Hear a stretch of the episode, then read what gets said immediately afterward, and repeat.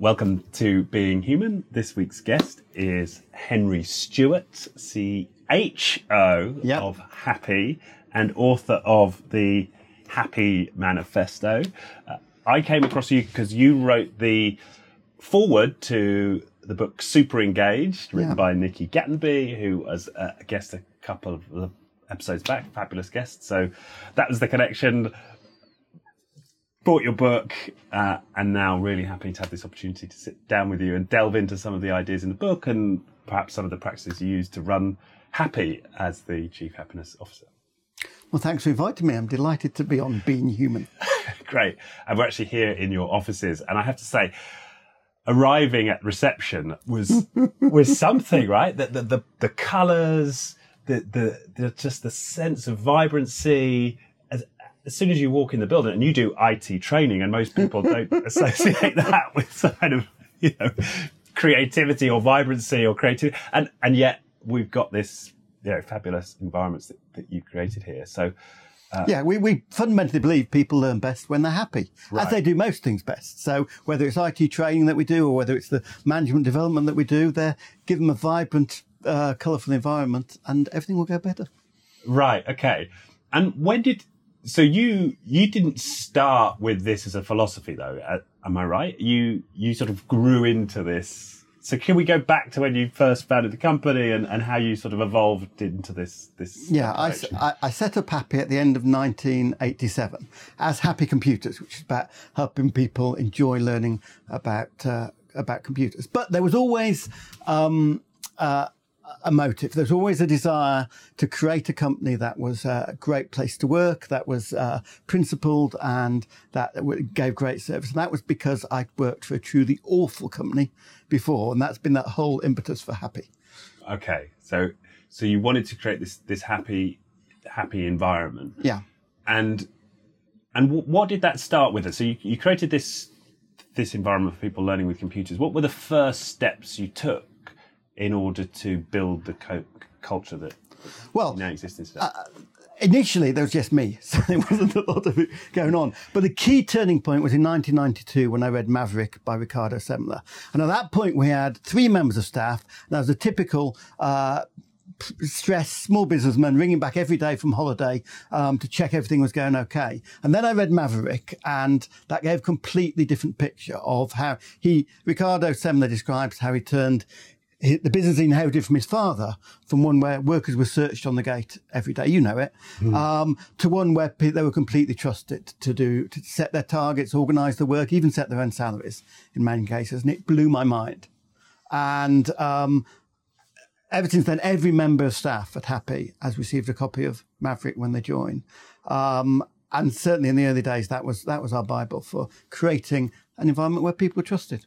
Right. And so were there examples of, could you see then before reading that book and after, where you weren't trusting your employees and then you started trusting them? You know, what were the initial experiences with you, I guess, experimenting with trusting people differently?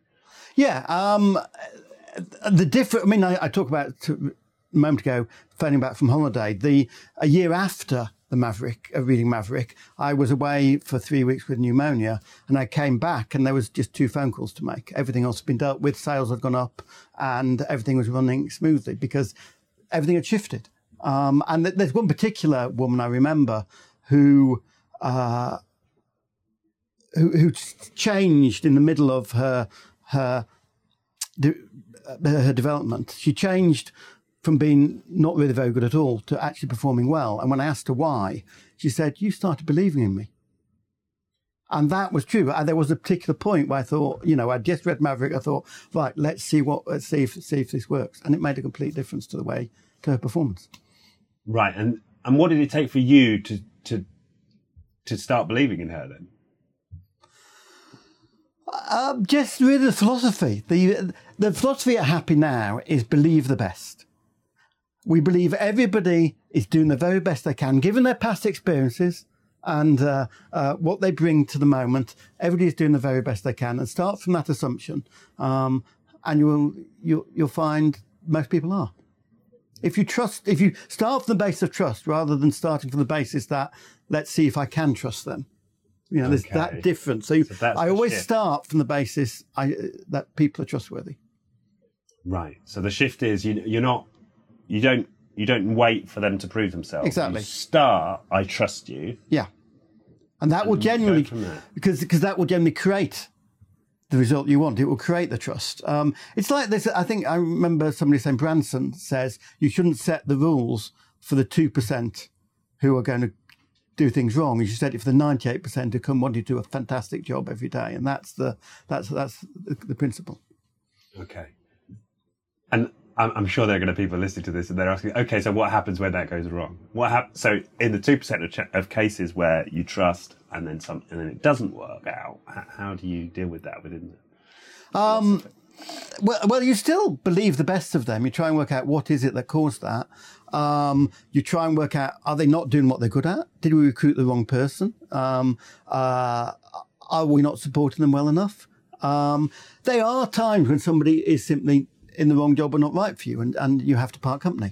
But even then, it's a basis of making them feel good, making them leave well. So not just, Richard Sheridan describes how somebody left his company, Menlo, and wanted to come back. And when they told their new employer they wanted to come back, the security guard went to their desk and they were escorted out with their box of stuff. And that is the opposite of what he would want and what I would want. You know, if somebody has to go, it's about making it good for them when they go. Right.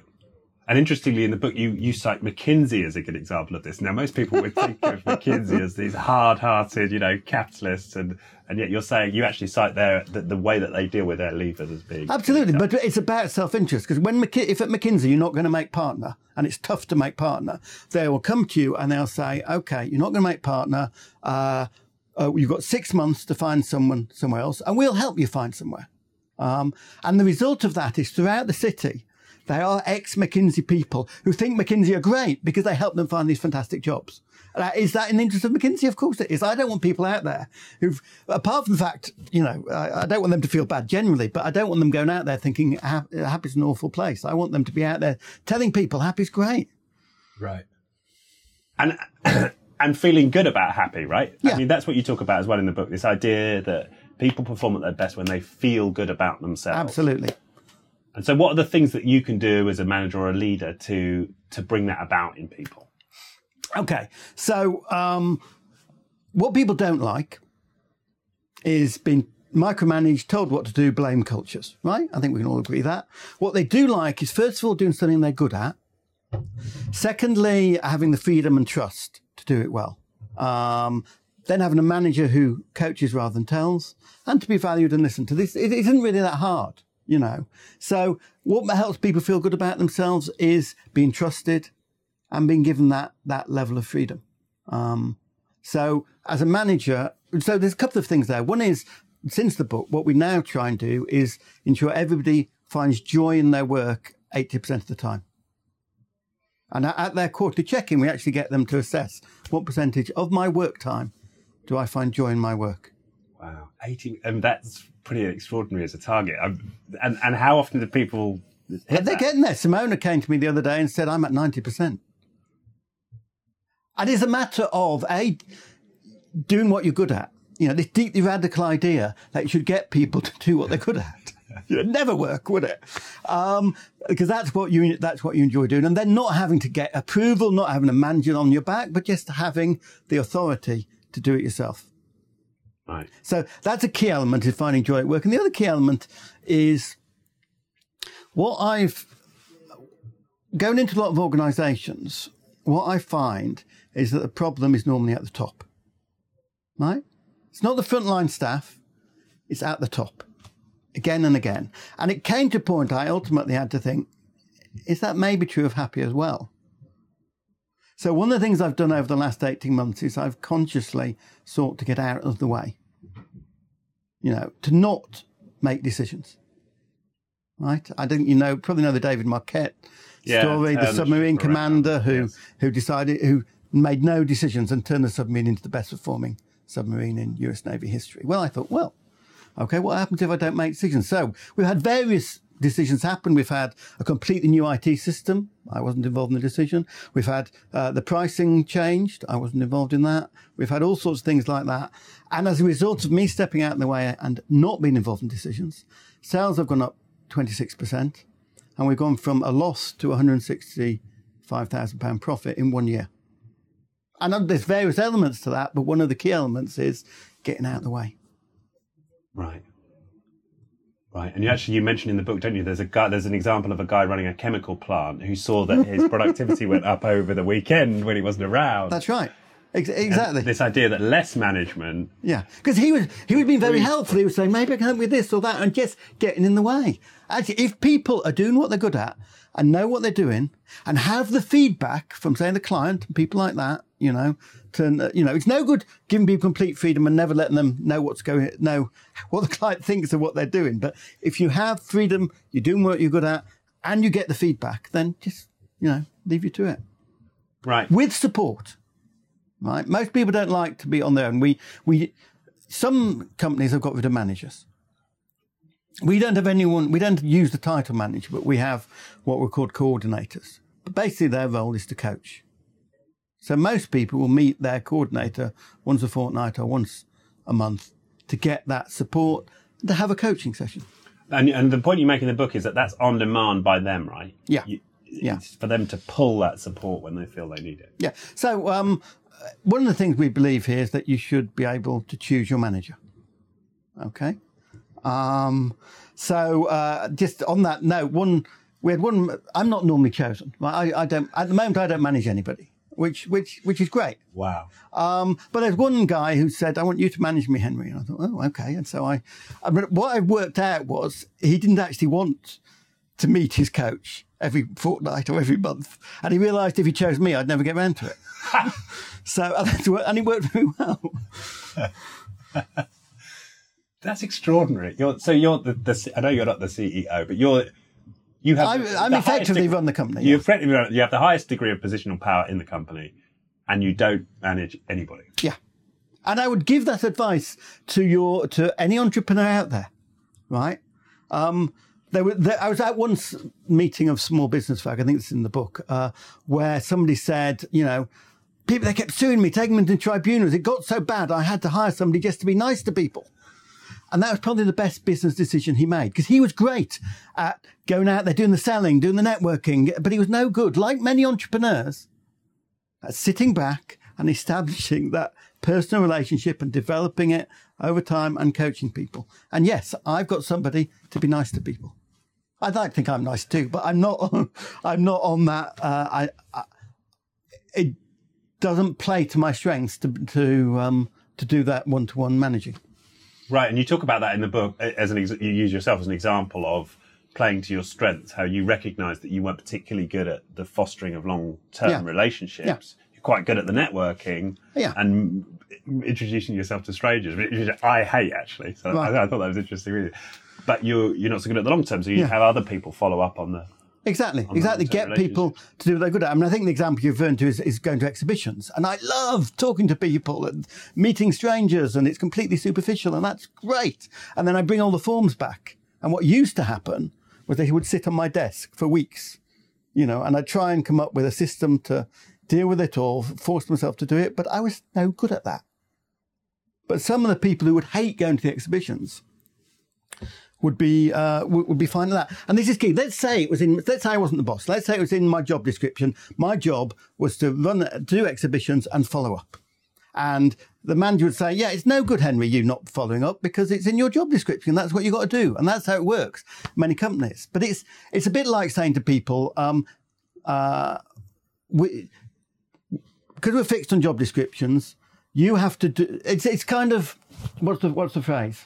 People often say, look, you have to do some things that you don't enjoy, that you're not good at. But what that's like saying is you have to do some things which make my company less productive. And that doesn't make sense. It makes far more sense to sit around the office and say, who wants to do this? Who would like to do this? Who would it give joy to?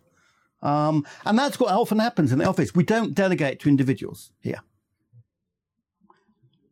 Because I don't know that Lydia or Simona or Susie, who I might have an idea whose strength it plays to, but actually give it to the team and let them decide who should do that, which will partly depend on their strengths, partly depend on who's got time, partly depend on all sorts of things. But too many managers, as you probably know, always delegate to the same person. Right, the super performer, the star, that over, yeah, or the person their favourite, or their favourite, right? Yeah. So I can hear that people listening to it think, I'll just give it to the team. And what happens if it's an unpleasant, and just no one takes it, and then things fall through the gaps? Do you ever find that happens? Is that a downside of operating this way? No. Why would that happen? It might just be that this particular task or activity is not appealing to anybody, and so it just doesn't. But they're a team, and they will decide between themselves. This work needs to be done. Who can do it? It's about these people have responsibility and accountability. So it gets done. Yeah, it gets done. And you still find that. So of that 80% of people found joy, how many people here are hitting that? What's your joy level, your joyometer reading right now? Well, that's an interesting question. We're just doing the check-ins this month, and I think that's the first time we've put it in the check-ins. I'll be able to tell you in a couple of weeks.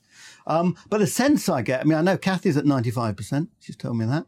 Because it's a matter of, if it doesn't give you joy, can you either find somebody else who it does give joy to, or can you find a different way of doing it? Like, we used to have a management report, which was called the Sodic Report. Like, it was strengths, opportunities, something else. And it felt like a Sodic Report, and none of us enjoyed doing it. It was all facts and figures and all sorts of things. So we sat around and we decided, can we make this more fun? So we now have the Joyful Report.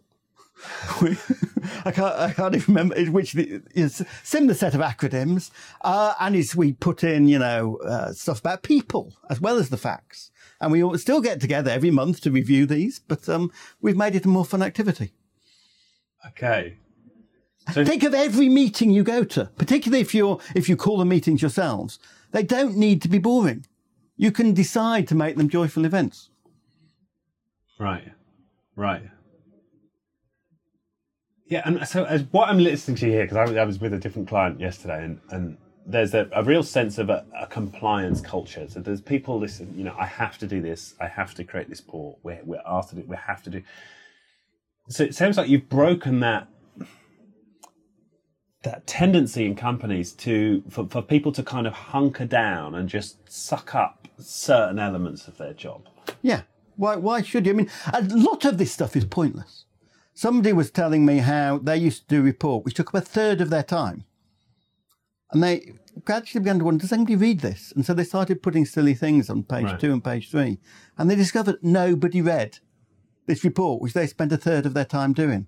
How much of the work that people do is actually completely pointless? I'm sure a lot, but then it's this, how do people... But people then feel like, well, they feel unable to find a way to not have to do that. And I think it sounds to me like one of the ways that you've broken that is by there's no hard delegation to somebody. Yeah. So there's nobody who has to comply in order to please. Absolutely. So if I delegate something to the team, sometimes they'll say, "Does this really have to be done, Henry?" And sometimes the answer, they know something they don't know. So I can say, yes, this is why, da-da-da-da. And sometimes I say, well, actually, maybe not. So there's active questioning of it all.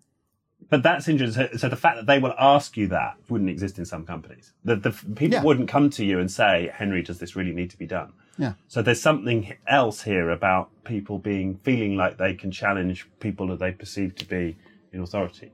Absolutely. And, the core philosophy at Happy is celebrate mistakes. So there's a whole thing about, it's a no-blame culture. Yet you can challenge authority. You can get stuff wrong if you and we'll celebrate it.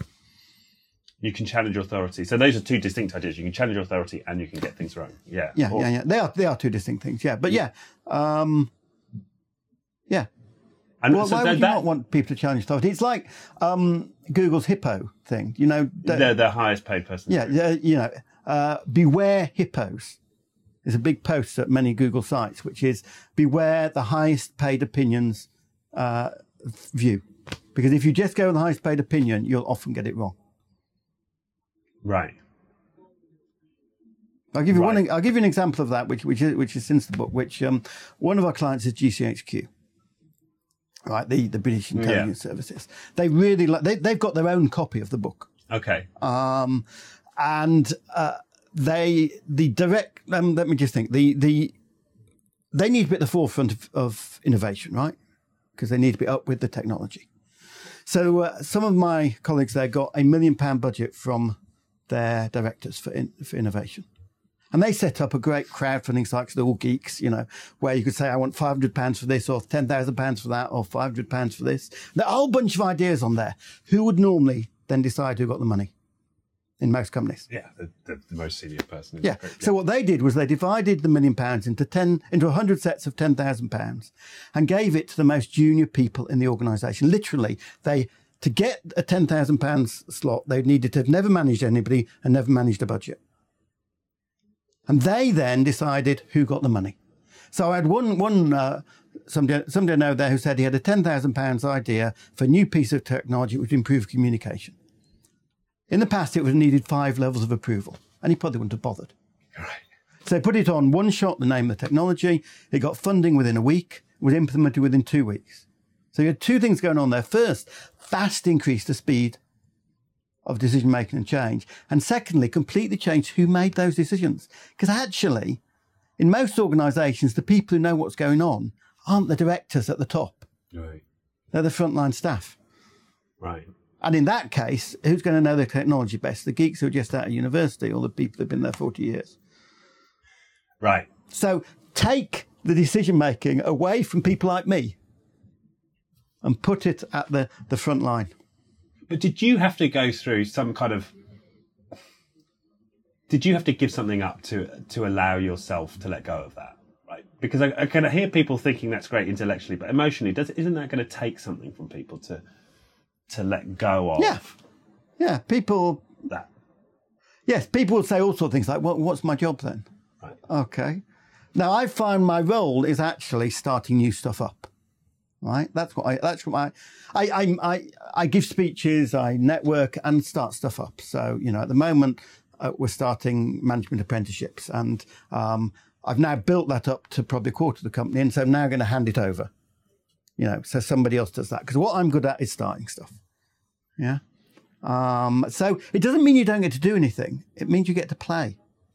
You get to do interesting stuff. You get to do what plays to your strengths. Right. And I think that's important for people to hear that there's something on the other side of giving up a lot of what people might feel makes them valuable in a company, as it's certainly at a senior level. Yeah. But yeah, and it means I get a really, you know, chilled life. You know, I like today after this interview, you told me you've got nothing in your diary. I've got nothing in my diary after today. You know, it's. Have you seen that video of Bill Gates and Warren Buffett? Yes, right. You know, with Charlie. Yeah, busy is the new stupid. Whereas Bill Gates used to think he had to pack every moment of his day. That's what being, you know, chief executive meant. And Warren Buffett has virtually nothing in his diary. Now, all right, I'm not a billionaire like that, and most of people haven't got that level of ability to get. But yeah, I generally, if you want a meeting with me, I can normally have it in the next couple of days. Yeah, if it's important. Yeah, exactly. That was the case with this interview. You know, a couple of emails and a week later, you know, exactly in the diary. Yeah.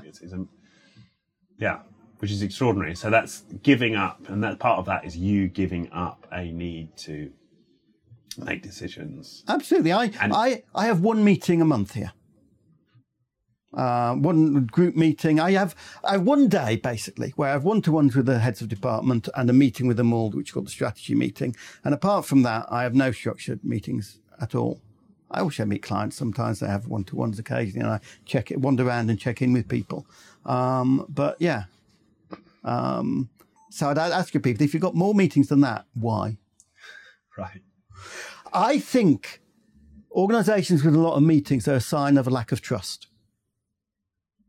Right? Because if people have trust and authority to decide in their own area, this is key. You know, let's take pricing, right? So pricing on the IT training side is John's responsibility. He can ask lots of people for advice. He can talk to people, but he takes the decision. right? So it doesn't need three meetings to decide we're going to raise the prices. It needs John to decide. When he decided a price change last month, I wasn't even consulted. Yeah?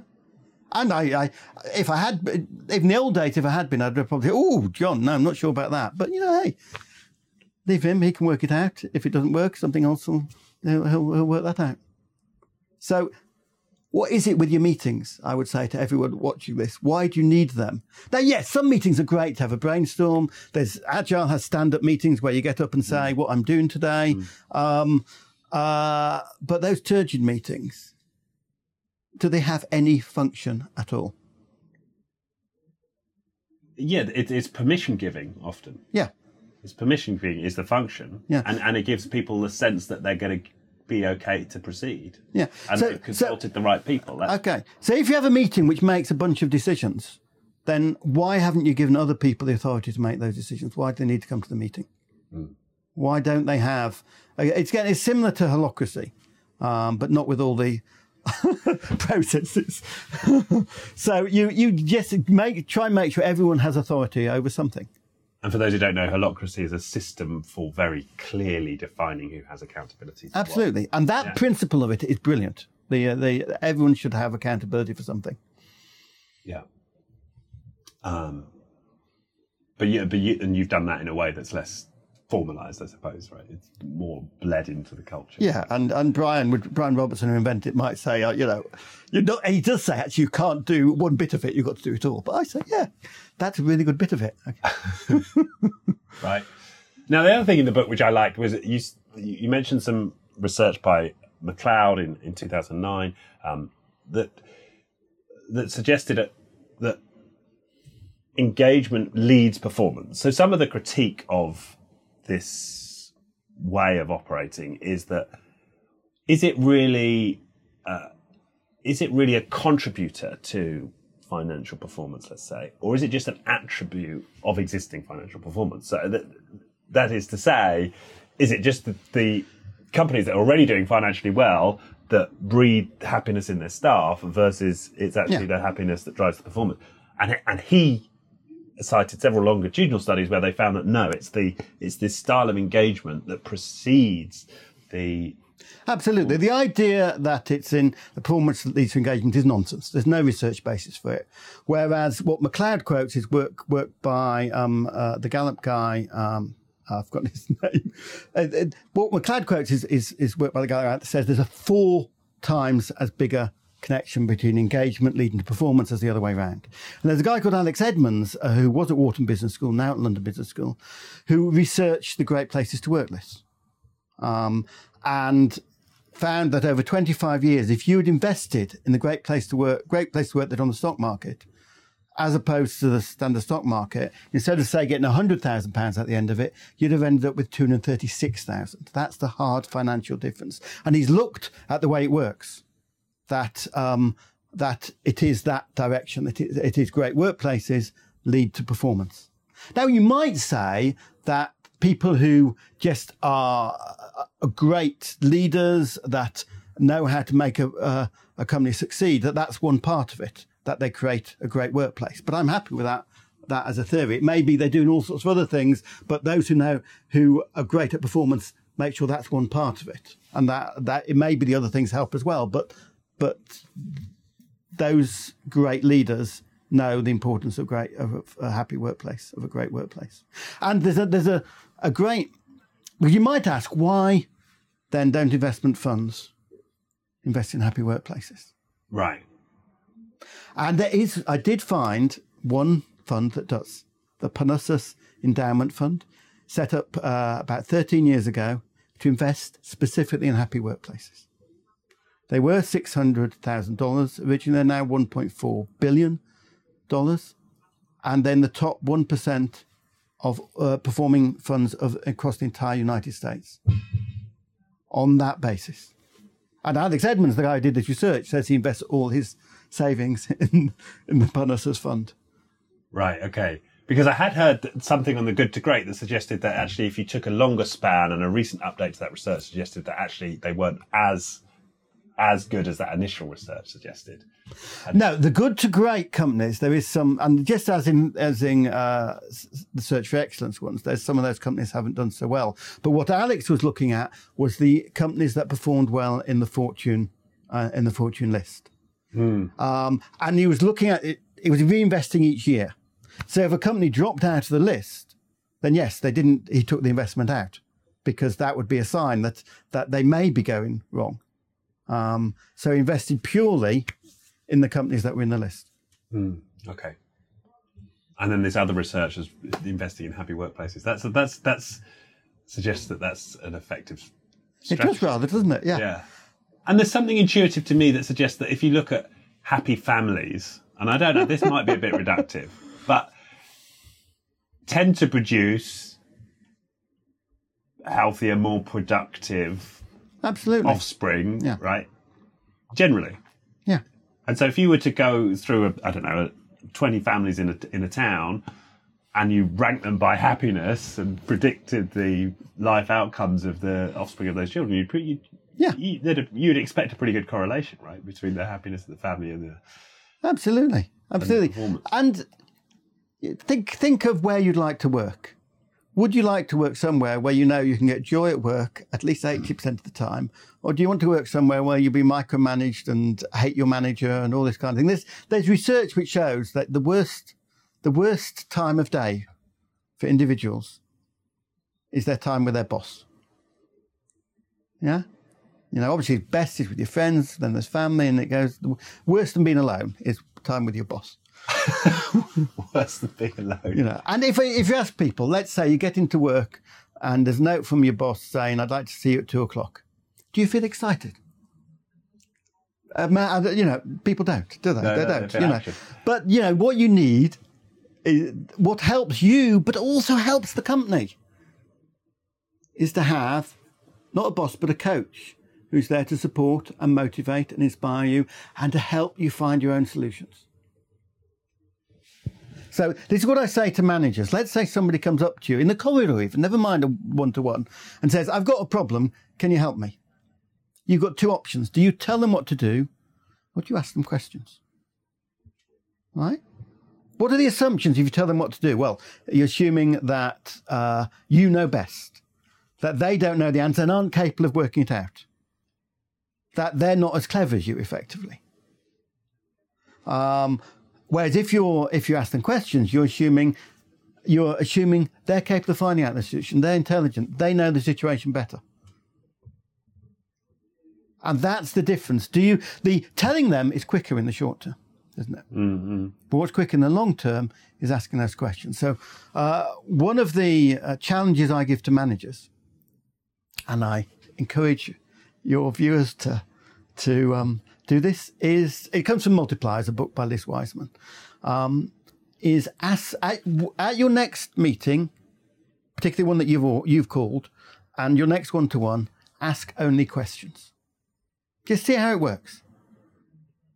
Ask only questions. Hmm. That's one of the challenges I give. The other challenge I give is coming back to making no decisions.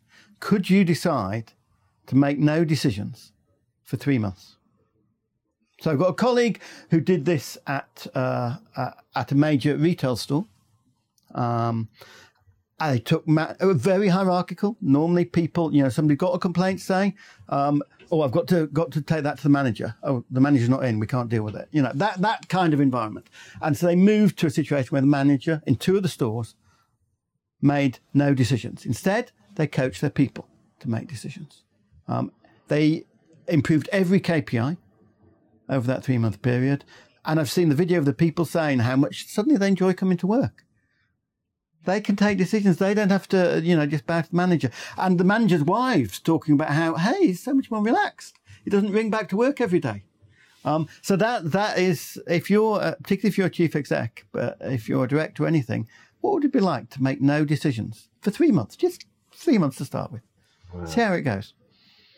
And you mentioning the wives reminds me of the Back to the Maverick book by Ricardo Semler, and he talks about what a massive impact it had out in the families of the people who work for him, right? And domestic abuse went down, you know, all these wives are coming to him, thanking him for the change in their husbands.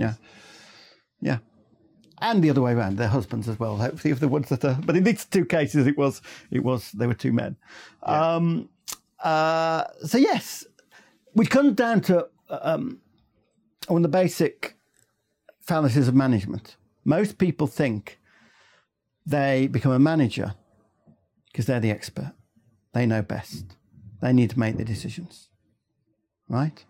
And so they end up, you know, making, feeling they have to make those decisions. And that's not the role. The role isn't to show how clever you are, it's to show how clever your people are. Yeah. So your role is to get the most out of your people, to help them find their solutions, to coach them to be their best, and to get out of the way so they can do that. Right. What if you're a super genius? What if you're Elon Musk? And you really are the smartest guy in the room. Let's just say the myth's accurate. And you really do know better. Isn't it a sort of derogation of responsibility to not take the decision, to not? Well, this whole concept of you really do know better. Now, okay, I don't know Elon Musk that well, but I know he runs several companies, so I doubt he can be that hands-on in any of them, actually. And his role, I would say, is to inspire. Yeah. And is to drive people forward. Yeah, that is the leadership role, you know, to believe the impossible and to set up an environment where you believe the impossible. Does he know best? Judging from some of his tweets and his things, I'm not sure he does. And will he know best in the particular issues and particular details? No, I hope, I don't know, that he leaves a lot of the detail to other people. Yeah. Yeah, no, I mean, of course he does. It's just interesting to explore the edge cases where it may be that you do know you simply are the best informed person in the room. Yeah, there may be some, but you know, I don't feel I am in most cases. So there you go. I used to think I was. I used to think I'm, you know, I've got smarts. You know, I but no.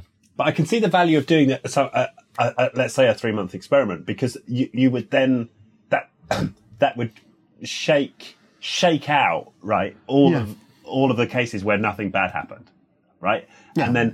And then you would see in reflection, or maybe there was one or two that I could have taken. Coming back to David Marquet, the submarine commander, there was one decision he kept to himself, which was the decision to launch the missiles.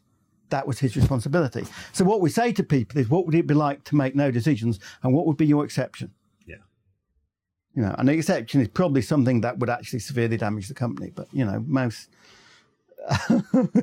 I haven't felt the need to step in there because nothing's going to serious. People take responsibility.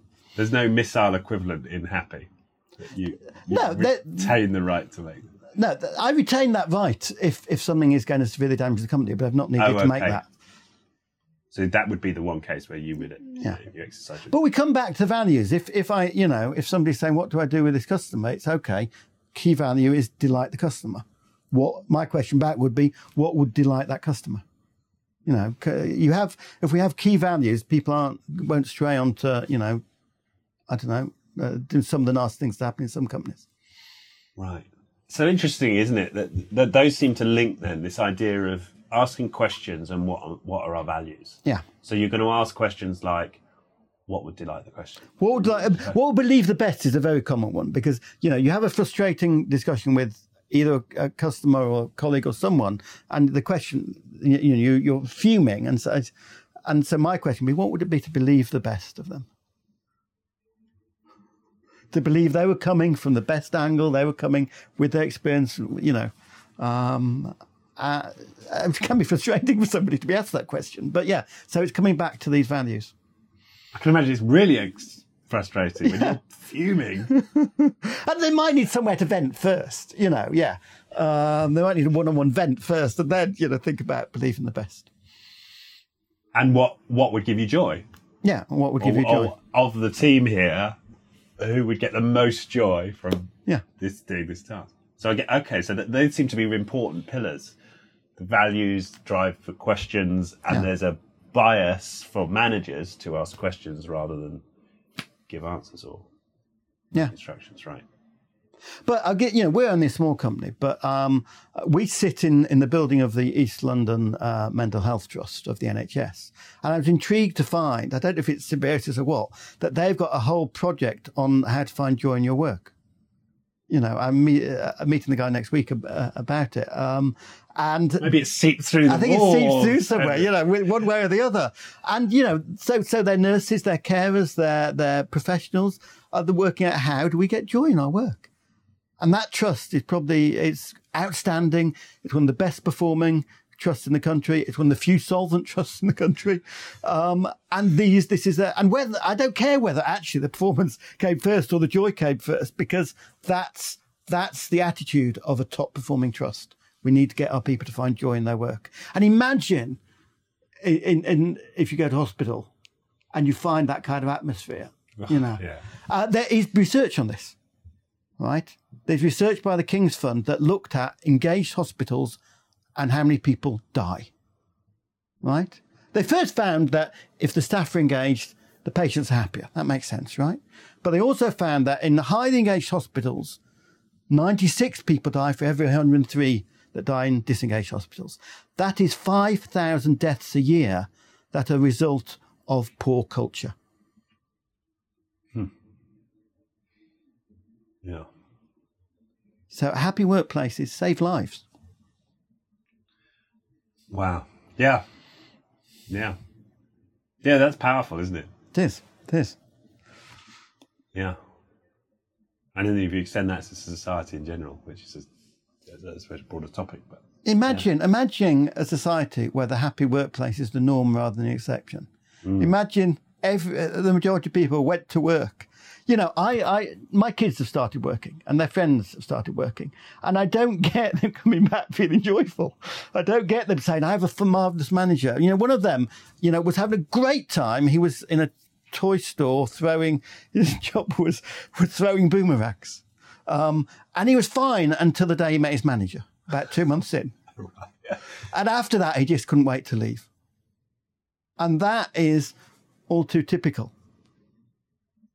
Yeah. But I see, you know, this has me think about starts at the top, because you can imagine that manager. Yeah, well, he's under pressure from his manager and there's been, yeah. I don't blame that. I believe the best of that manager. But because of what he's been through and what he's experiencing, that's what he expects. So why it's so important it starts at the top. Yeah. Yeah. And, well, I suppose Brian Robertson talks about this as well, back to the holacracy example, he's like, it has to start at the top. Yeah, I mean, we do go in at different levels. Like in the GCHQ example, it started kind of in the middle and it's expanded now to several hundred, a department's covering several hundred people. So it can be done. Don't give up if you're not at the top. You can do... I have one colleague who, in a major facilities company, who went to his finance director and say, hey, I've got this happy plan to make this a happy workplace. And the finance director looked at him like he was mad and said... I'm not interested in a happy plan. I want you to deliver A, B, and C. And so my colleague said, oh, okay. So if I deliver A, B, and C, you don't mind how I do it? He said, no, if you deliver A, B, and C, that's fine. So he went away and did his happy plan, delivered A, B, and C, because actually senior management is more concerned with results than with how you do it. So you as a manager, or even as a member of the department, can start influencing things. But I like it best when the CEO comes and says, I want to change our culture, because then you know that you can, it's easier, it's much easier. Yeah, because I suppose the example of that individual who went to his finance boss and the finance boss and challenged the finance boss and found a way to do it anyway, required a sort of a special character in a sense, right? That individual needed something special. Yeah. One of my other colleagues basically says, directors like cake. Give them cake. And they're happy. And cake is the results that they want. Yeah. But it's up to, but they don't particularly care how you create the cake. You know, just give them cake. Yeah. Yeah, I find that in my own consulting experience. It's slightly different context, but when with agile working and butting up against finance people, right? We make enemies of the finance people. And of course, agile is spread like wildfire because it works. Yeah. Because it produces better results. Right, exactly. And my conversation with her was like, she wanted all these detailed plans and this and this and this. And I was like, well, what ultimately do you want from a cash flow position? And, and she was like, okay, I want this, this and this. Okay, well, if I just put into your spreadsheet when we're going to hit these things, we could do the rest of it how we want. And eventually she was like, yeah, okay, you can do it how you want as long as we hit these key numbers. Exactly. Right. So focus on what they want. Work out what they want, because they're not always, may not be obvious. Work out what they want and deliver it. And think the best of them. Yeah, think the best of them. They're trying to do their best. Right. Yeah. Yeah. Okay. So what are we going to boil this down to? I'm trying to okay, I've got three. I've got three key things, if you like. Yeah. I could bring down to. I've got 10 principles there, but let's say three key things. So did I interrupt you there? No. You go for it. Okay. Number one, get people to do what they're best at. As I say, really radical idea. Number two, give them the freedom to do it well.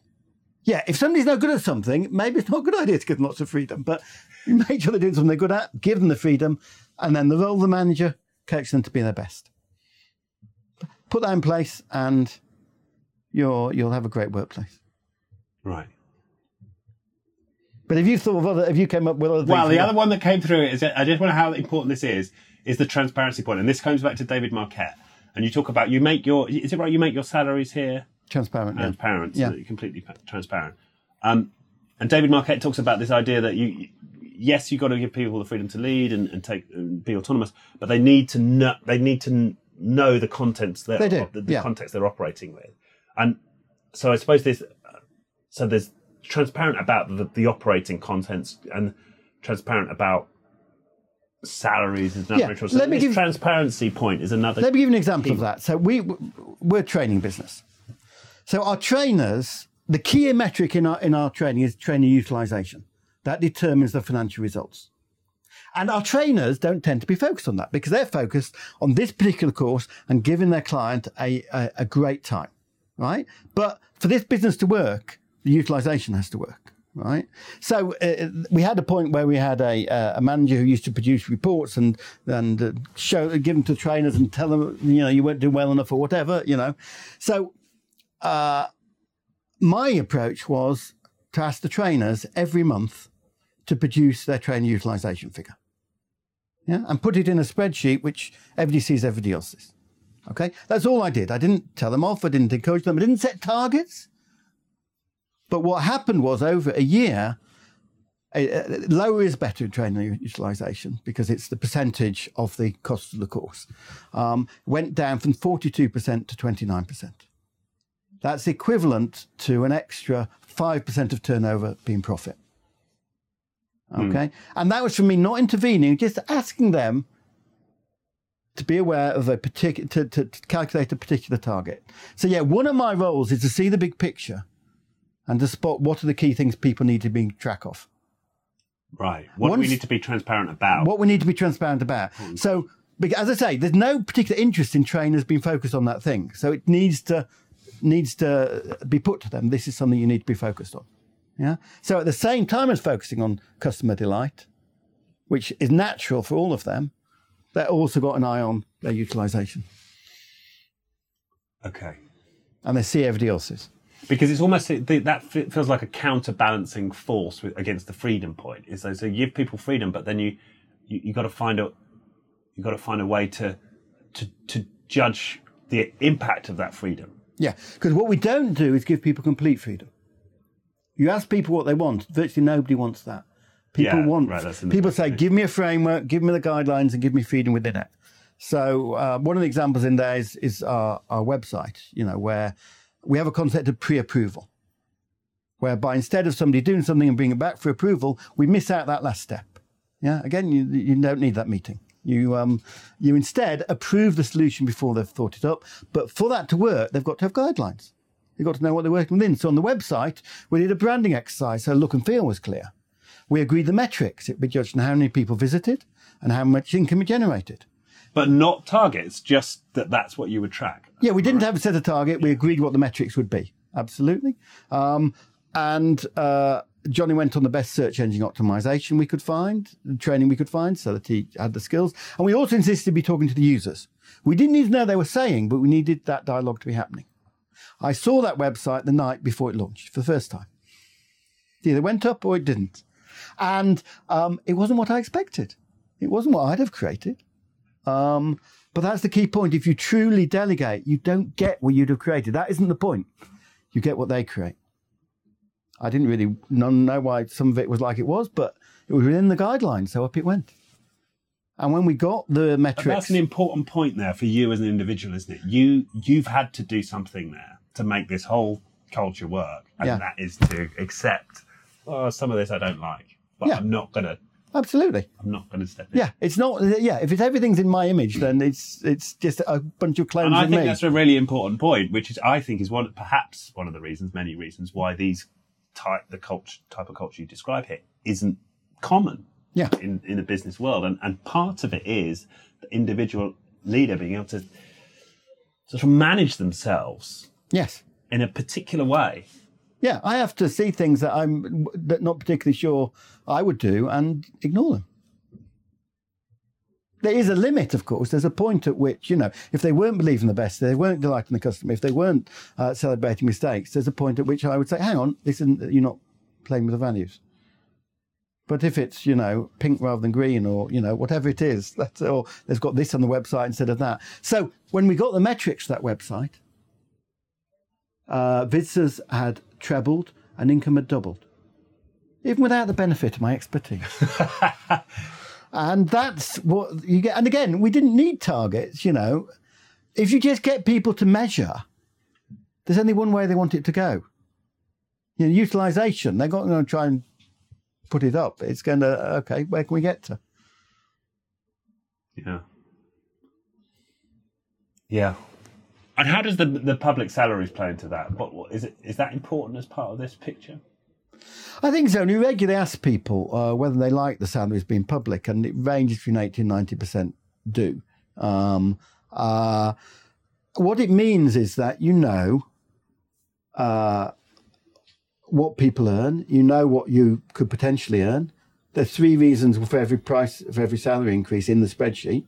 So why people got increases. It's not because he went down the pub with Tom, and it's because of this, this, and this. And it's just open and transparent. Why wouldn't you want people to know? Mm.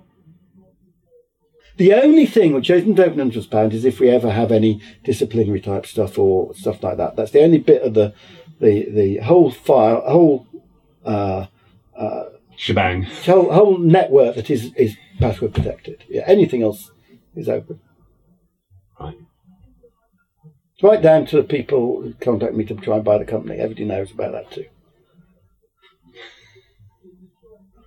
Do you fear people buying the company? What they might do to it? Yes, which is why I haven't sold it. I do. At the moment, we're looking. I got challenged by a director, John Lewis. Why don't you hand it over to the employees? So we're exploring that as the way forward. Because yes, I do fear what would happen if somebody else took it over. Yeah. But isn't yeah? Is there a? The question in my mind though is there something critical to you being this leader who doesn't succumb to temptations in some way, the way that other leaders might, like to step in, for example, with the website or whatever other example it might be? I just wonder if there's something unique about you and other leaders that have mastered yourself in some way that holds this whole culture together. And if you gave it up to the employees, it might last for a while, but then corrupted leaders would emerge and ultimately entropy would set in. And I wonder almost if a more natural state for human beings is more political, ego-led cultures. Well, that's an interesting question. We will see at some point. Obviously, at some point I'll hand it over. We will see what does happen. I suppose there aren't many... I mean, a lot of these companies that are freedom-based, yes, they get taken over and ruined. Right. It's almost like, does it require the philosopher king in the top spot for the whole thing to work? Well, it's one thing the corporate rebels say about, they've visited all of these self-managed organisations where the leader, lets people run them. But it says every single one has a charismatic individual who set it up and is nominally in charge. So there is that interesting contradiction. Does it require that for it to work? It may do. It may do, right? Yeah. But the other thing I'd say is this isn't natural to me. I'm a natural, I person who thinks I know best. I'd like to get involved in this. You know, I've had to, over several decades now, step back. It isn't natural at all. That's what I mean. I just wonder of a more natural state for humans in, and I hate to say this, but a more natural state. I wouldn't say a more natural state for humans. I'm possibly a more natural state in our society where we, know, where the hero leader is, the big thing. Yeah. In Western culture, if you like, or yeah.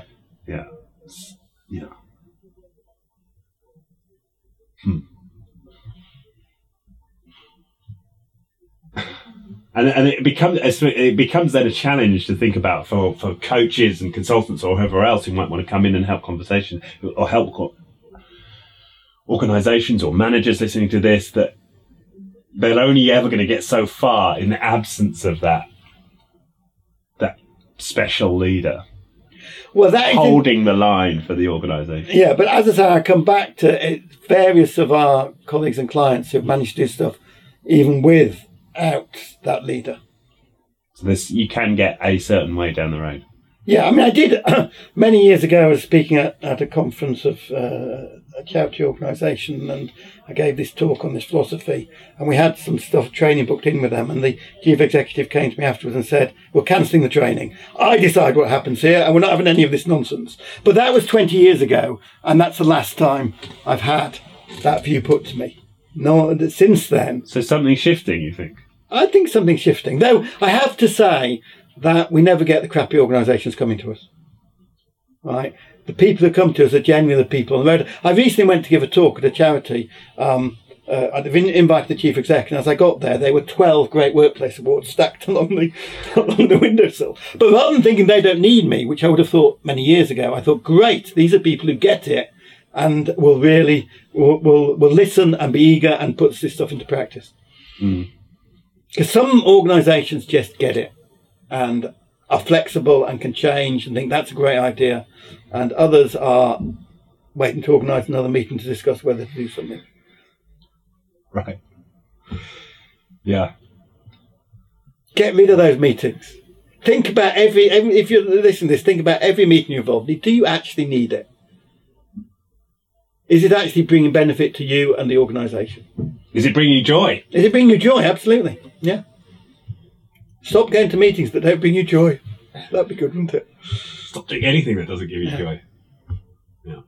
Like one of the things we're doing is looking at how to make more meetings more fun.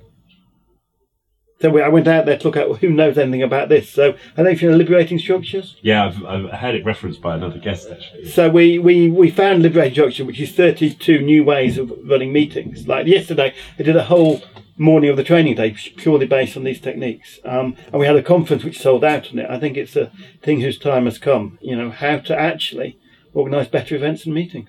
Yeah. Right. Minimise them, and then the ones you do have, make them fun. Make them fun, yeah. Meetings that create ideas, meetings that come up with new things, can be really useful. It's a dull decision-making meetings which we need to get. Dull regular decision-making meetings.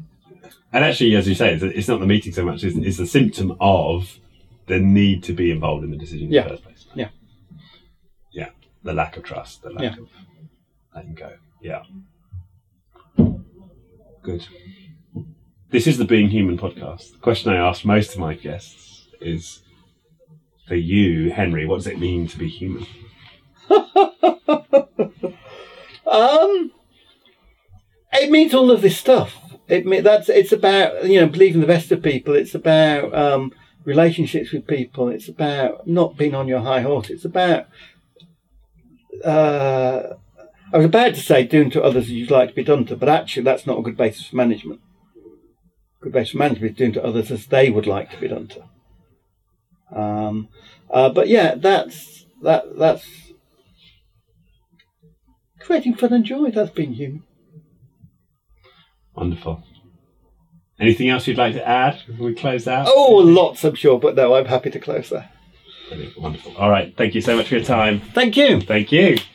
The Being Human podcast was brought to you by First Human. For more on First Human's human-focused coaching and leadership programs, head to firsthuman.com.